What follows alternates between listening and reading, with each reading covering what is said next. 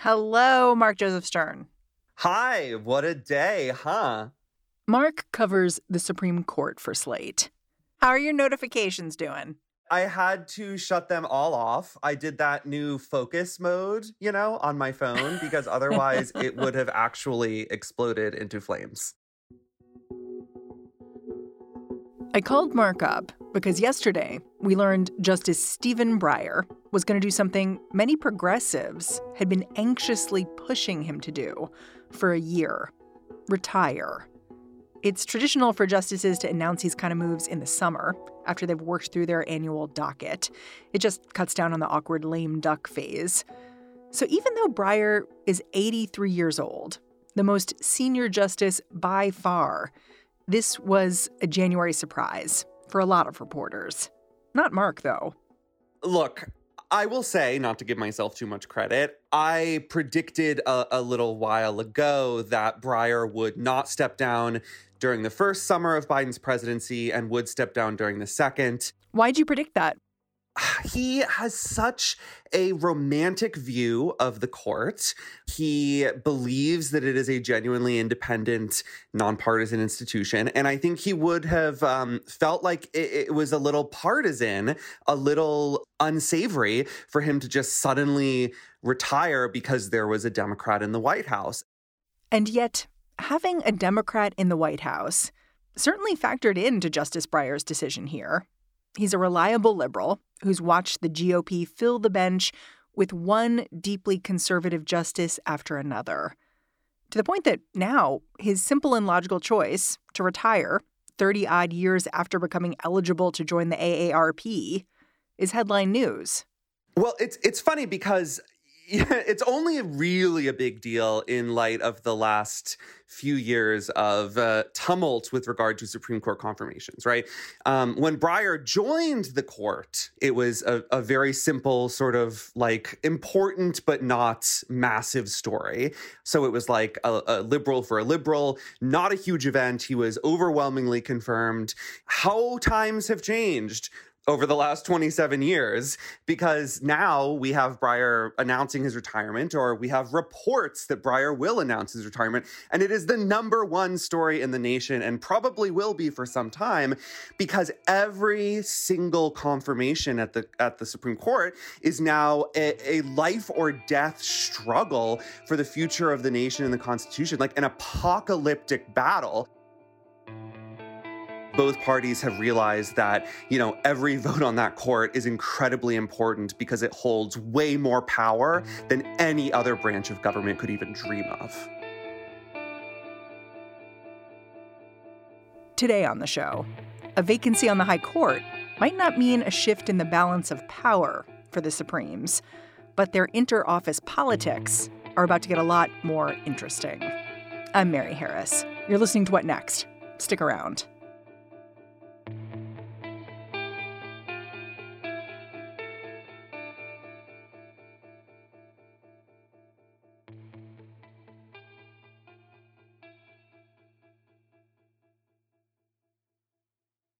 This episode is brought to you by Discover. When it comes to your finances, Discover wants you to know they are the credit card that is always there for you. With 24 7 US based live customer service, everyone has the option to talk to a real person anytime, day or night. Yep, that means no more waiting for quote normal business hours just to get a hold of someone. We are talking real service from real people whenever you need it. Get the customer service you deserve with Discover. Limitations apply. See terms at discover.com slash credit card.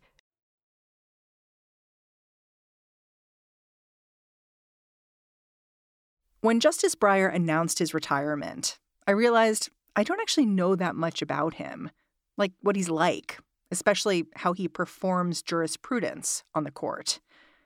Breyer has this staid reputation as a moderate liberal, but Mark Joseph Stern says the guy's kind of fascinating to watch. He often sits forward and cradles his head in his hands in a way that makes it look like he is experiencing intense mental agony or anguish.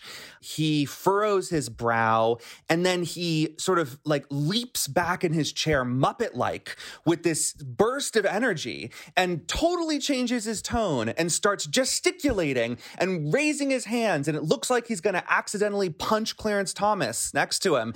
And he gets really, really excited. And then he winds down his question again. And then he gets smaller and he centers himself more in his chair and he gets closer to the microphone and his eyes narrow and he finishes his question. And he's been talking for so long that no one in the room has any idea what he asked. that is Breyer to me. I guess this is why the AP describes him as having the air of an absent minded professor. I mean, he is my dad. My dad is also a law professor. Like eh, the the the similarities between Breyer and my dad, eh, they are shocking. Breyer asks questions and engages with the world like a teacher, like someone who's either imparting or absorbing knowledge. And I think that can be really, really charming. But when you are stuck in a bottle of scorpions on the Supreme Court, it is not the most effective way to navigate towards your preferred goals. Let's talk about who Justice Breyer has been on the court. He has served for nearly three decades now. Talk to me about when he was confirmed. His confirmation was kind of easy breezy, like it's 1994, President Clinton's running the show. There just wasn't as much drama as we seem to be girding ourselves for right now. Yeah, and I was watching MSNBC and they were showing this B-roll of Breyer like jogging with Bill Clinton in 1994. That's what, what? they did together to yeah, to uh, ensure he would sail through the Senate like he's just a regular guy. He's just Steve. Who's faster, the judiciary or the executive? No, no, he's much faster. Much faster. The judiciary lasts longer. That's he was sort of presented to the world as he is a moderate professor type who specializes in this kind of complicated area of the law that until recently was not super duper controversial. He was very even keeled, had a very likable demeanor and pleasant affect. Republican Orrin Hatch recommended him, right? Yes, yes. I mean, Orrin Hatch was at the time sort of like the judge whisperer for Democratic presidents because he would sort of like flick his hand in one direction and say, this judge can get through, and flick his hand in the other direction and say, this judge can't. And with Breyer, he was all in. He was like, this is the guy for us. And I understand why, because, uh, you know, he's a white guy with a lovely family, with impeccable uh, academic background and expertise. And he was not the kind of bomb throwing radical or even like, you know, controversial activist who is going to cause a real stir. And uh, so, of course, with Hatch's approval, he really made it through the Senate super quickly and easily. And if you watch those hearings, they sort of feel like a joke compared to the crucible that nominees have to go through today. Why? It's just sort of chummy?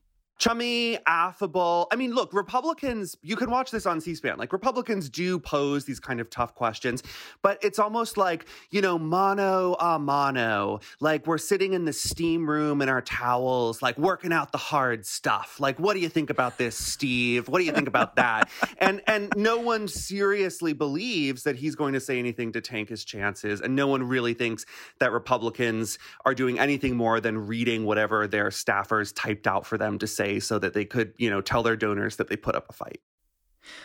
Before he was a Supreme Court justice, Breyer had been on Ted Kennedy's staff, and he had also been an antitrust professor at Harvard.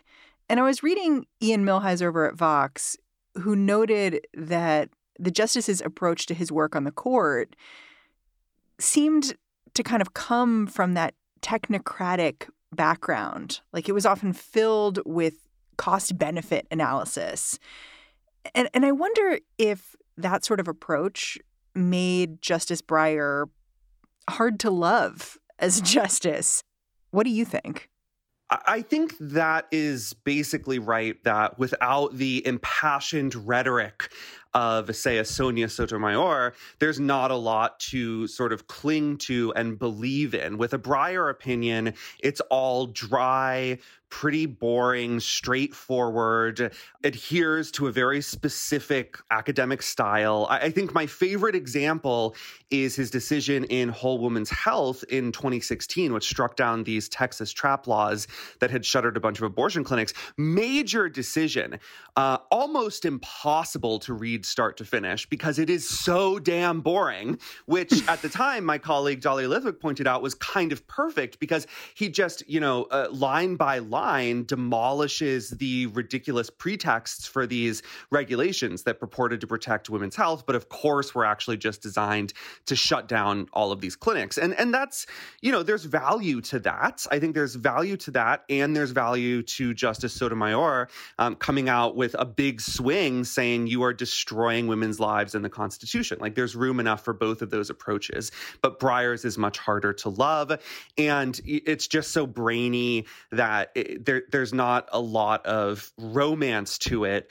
And I think that a lot of us kind of expect a little bit of romance in the law these days. About a year ago, Justice Breyer did an interview with Dahlia Lithwick, and he he told her this thing that I think is so interesting. He said credit is a weapon.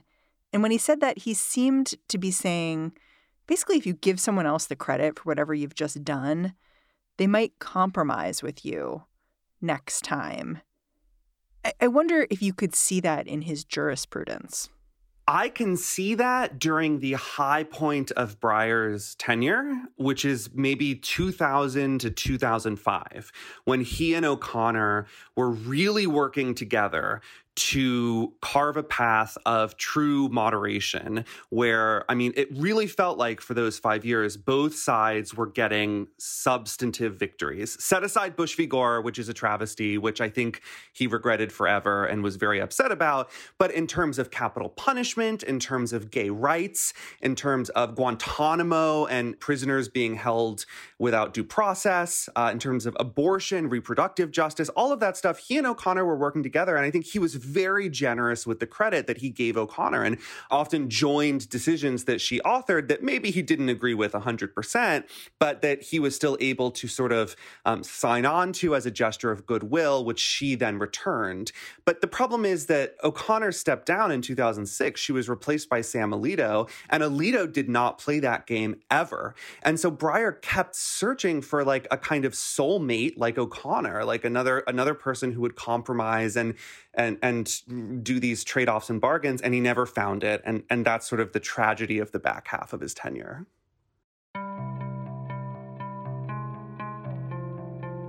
Well it's interesting because breyer had this point of view which he articulated a number of times that the best is the enemy of the good. And if you have a choice between achieving like 20 or 30 percent of what you want to do or like be the hero do the first option achieve the small step forward and you know don't try to force a, a 100% win and i think that's interesting because breyer's announced his retirement but he's still going to be writing opinions this term correct Yes, that's exactly right. It appears that he will not actually leave the court until like the end of the term in June or July. So the horse trading is over he can let his liberal freak flag fly if he wants to. I'm curious. I'm curious how you think his retirement could impact his behavior in these final months. So I am prepared to be totally wrong about this and eat crow down the road. And I encourage you to hold me to that. But my guess from here, from right now in January, is that this will not change Breyer's judging or his performance on the court one iota. I really don't think that this will change any any aspect of his performance. I don't think he'll let his freak flag fly. I think he will be the same old Steve he's always been for these final six months. So, who's going to end up taking Breyer's seat? We'll look at the list of nominees when we get back.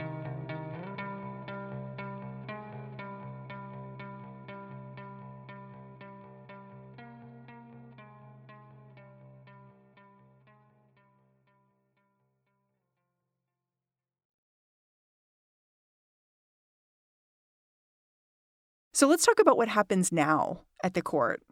President Biden has promised to name a black woman to the Supreme Court. He did this during the presidential campaign. But I was noticing that black women only constitute something like 3% of the federal judiciary. So that means the list of potential nominees it, it may be short. It's a list of 3 it's really short. And I will just say briefly that this is something that Joe Biden has commendably sought to change and has already doubled the number of black women on the US Courts of Appeals and is is just really zeroing in on increasing diversity especially among black women. But here there are three potential nominees. They are Ketanji Brown Jackson of the DC Circuit, Leondra Kruger of the California Supreme Court, and Michelle Childs of the South Carolina District Court who has recently been nominated to the DC Circuit. All three black women, those are the front runners. So let's go through the three women on this list and just explain who they are. So, Judge Ketanji Brown Jackson, tell me about her. She is a great judge who served on the district court here in DC for some time. She was first uh, put there by Barack Obama, and she handled a lot of cases involving Trump and Trump's allies and efforts to uh, keep them from testifying or revealing certain information about potential wrongdoing. And she pretty consistently sided against Trump and memorably said the president is not a king um, and took a, I think, very reasonable view of executive privilege balanced against the interests of Congress and the American people.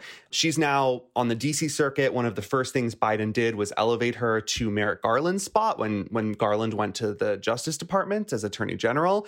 So Jackson is in the sweet spot. Everyone agrees that the DC circuit is the stepping stone. That's where Breyer was before he went to SCOTUS. That's where RBG was. That's where Clarence Thomas was. That's where John Roberts was. She is so obviously the front runner, and it feels like it's hers if she wants it. I mean, you say she's ruled against Trump, but is she seen as a very political pick? No, not at all. Um, because w- when you're a district court judge, you do a lot of apolitical stuff, a lot of stuff involving criminal defendants who are not not the president or his friends. And she was, I think, pretty thoroughly apolitical. And even in these decisions against Trump, she took care not to put any kind of partisan rhetoric in there. You know, she was quoting James Madison, not like Barack Obama. She did a very good job maintaining that judicial demeanor and temperament and depriving Republicans of any potential attacks against her in the future. And she's young. She was born in 1970. She's 51. Okay, so let's talk about California Supreme Court Justice Leondra Kruger. Who's she? She is, I think, a similarly brilliant jurist who, as you noted, serves on the highest court in California um, and is even younger than Ketanji Brown Jackson. She's 45. The rumor was that Biden wanted her to be Solicitor General and uh, lobbied her to be Solicitor General. And she said, I don't want to be Solicitor General. That's the position that argues in front of the Supreme Court on behalf of the government. Yes, exactly. And I think implicit in that rejection was like, I want something better. and I understand why, because she has made her mark as a really super smart jurist who can both push the law leftward, but also reach compromises with the more moderate members of her court. It's a very progressive court. So, you know, we're talking about a sliding scale here. But she has been able to assert her uh, reputation as a liberal who is not a firebrand or a controversial figure like Goodwin Liu, who is another justice on the court whose nomination to uh, the appeals court was famously tanked under Obama because he had said some nasty things about uh, Alito and other conservatives. Okay, so so we've got one more person on this list. U.S. District Judge Michelle Childs. Who is she?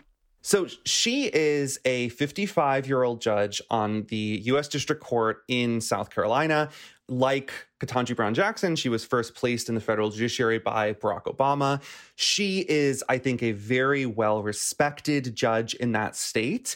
She handles a lot of cases that are not particularly controversial, but there's not a very strong tradition of moving people from the district court straight up to the Supreme Court. And I think that's a real handicap against her. She is a favorite of Representative James Clyburn, though, who crucially endorsed Biden just before the South Carolina presidential primary. And that is why, presumably, Biden has nominated her to the DC circuit, which again is where Ketanji Brown Jackson currently sits. So she already has a promotion in the works. And that's another reason why it would be kind of weird to say, oh, never mind that. We're just going to uh, shoot her off straight to the Supreme Court. Not usually done like that. Is it possible for Democrats to lose this seat somehow? Like, I mean, we watched what happened with Merrick Garland. so they're Democrats. They can always mess it up. And there's always a chance that they will. Like, they are bad at this stuff. And even though Chuck Schumer and Dick Durbin and Joe Biden have been really conscientious about getting through a diverse slate of progressive judges everything is different when it's a Supreme Court justice. And so, yes, there is a chance, for instance, that Republicans dig up something that's uh, allegedly really damaging about the, the nominee, and the hearings drag on, and they run down the clock, and then they take back the Senate, and they like figure out a way to just um, extend this whole drama into 2023, and no one gets confirmed. That seems really unlikely to me, though. I, I mean, this is a well timed retirement for Joe Biden because he's now got six months just to just to pick a name for Breyer's successor, and then the Senate has more months ahead to confirm that person. So it seems like it would be very, very difficult for Democrats to mess this up. Yeah, it's useful to remember just how quickly President Trump was able to act when he wanted to fill a Ruth Bader Ginsburg seat. That all happened in what, two months? Less. And that's the precedent. So Biden has more time than that till the midterms because the fear is that if the Republicans take the Senate in the midterms, Mitch McConnell could just say, you know what? We're not going to be confirming any Supreme Court justices. Yeah, and I mean just just to be clear, I think that if somehow Republicans did run down the clock, that they would not confirm a, successor to Breyer in 2023. And Mitch McConnell has has intimated this. He has kind of slyly suggested that if Republicans retake the chamber and there's a Supreme Court vacancy, they just won't let Biden fill it. And I think that Steve Breyer listens to the news. He probably heard Mitch McConnell say that, and it wouldn't shock me if that was one of the reasons that he's announcing announcing this now. Yeah, it's interesting to me that over the last year or so, Justice Breyer really made it his hobby horse that the court is not an instrument of politics. And yet, he is retiring at a very politically expedient time. Like, as you say, he's giving Biden months and months to get this done, get a replacement in there. What do you make of that? I think that when Breyer said that stuff, he was selling a book that he had written about the court being independent and nonpartisan. And it would not have made a lot of sense for him to, on the book tour, for him to say, I take it all back. The court's super partisan, and I am going to peace out under a Democrat because I'm terrified the Republicans are going to replace me with a crazy person.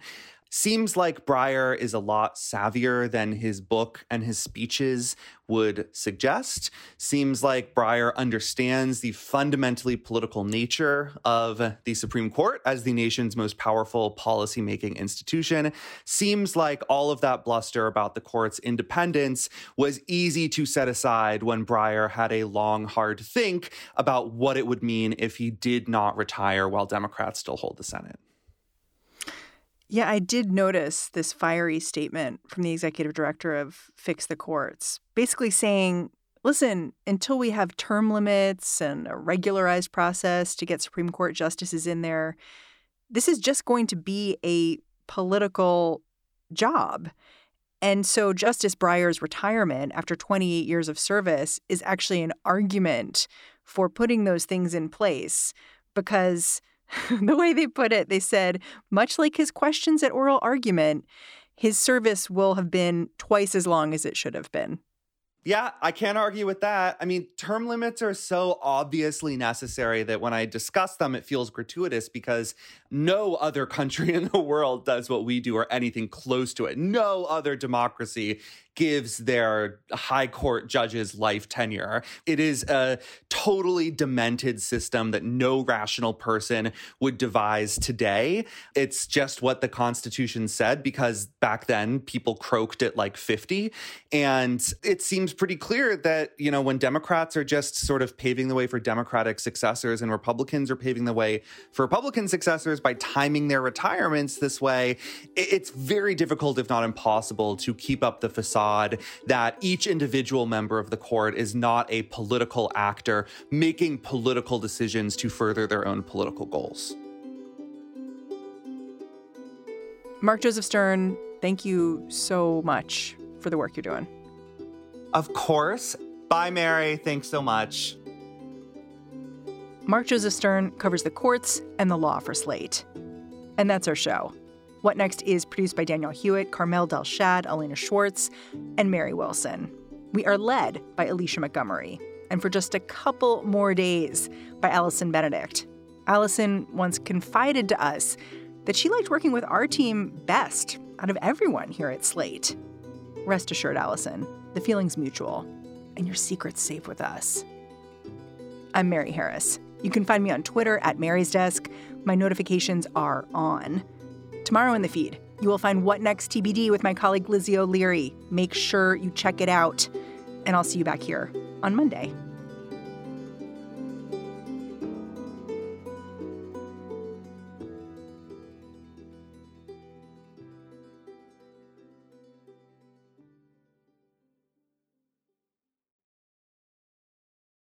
This is the story of the one. As a maintenance engineer, he hears things differently.